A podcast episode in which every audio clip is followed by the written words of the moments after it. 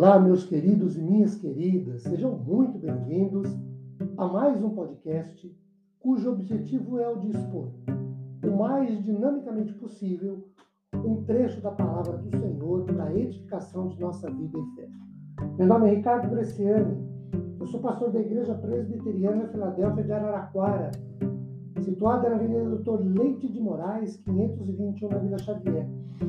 É sempre uma grande alegria levar a todos vocês mais uma porção da Bíblia. Hoje, tendo por base Isaías 53, verso 5, que diz assim: Mas ele foi traspassado pelas nossas transgressões, moído pelas nossas iniquidades.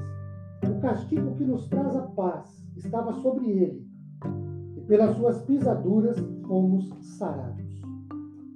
Segundo o grande pregador do passado, Charles Spurgeon, este capítulo 3 de Isaías é uma, abre aspas, Bíblia em miniatura, fecha.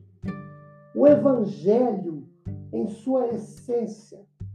E que cada um de nós tem parte nesta flagelação imposta a Jesus, profetizada por Isaías. Nós, os feridos. Nesta profecia de Isaías, mais ou menos 500 anos do fato sobre o flagelo imposto a Jesus antes da crucificação, pelo menos três verdades este Isaías 53, verso 5 nos permite visualizar. A primeira verdade é a seguinte: Deus trata o pecado como uma doença. O pecado não faz parte essencial do homem, conforme foi ele, o homem criado por Deus. É, portanto, algo anormal, perturbador, destrutivo e muito pior que uma simples doença, porque ele enfraquece a energia moral do homem, causador, produz poluição visual, corrói o bem no homem e se revela fatal.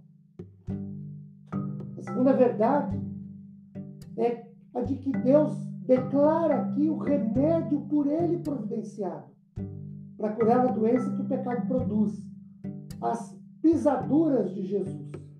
Jesus é ferido e esse é o meio de cura. O sofrimento de Jesus em nosso lugar é um meio de cura. Cada açoite, cada gesto de zombaria e escárnio, cada gesto de humilhação imposto a Jesus, todo trajeto carregando a cruz em que seria crucificado é o meio que Deus providenciou para curar o homem da doença do pecado. Por isso, o texto diz pelas suas pisaduras, pelas pisaduras de Jesus.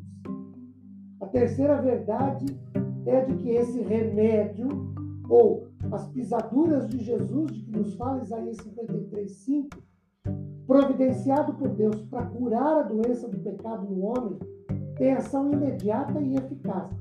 Pelas suas pisaduras, olha o tempo verbal aí, fomos curados.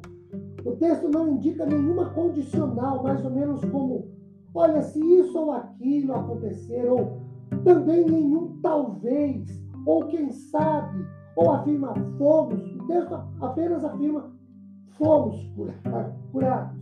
Segundo, texto não indica nenhuma ação futura, longe, distante, mais ou menos comum.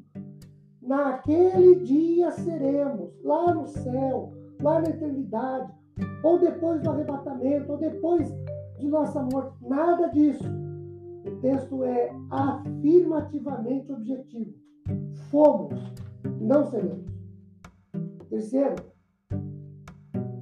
o texto não indica nenhuma necessidade de acréscimo por falta de algo. Muito pelo contrário, o texto é afirmativamente conclusivo. Ele se encerra em si mesmo ao dizer: fomos curados. O pecado é uma doença. E a Bíblia diz que Deus nos cura dessa doença mediante o sacrifício de Jesus na cruz do Calvário. Que Deus nos abençoe. Amém.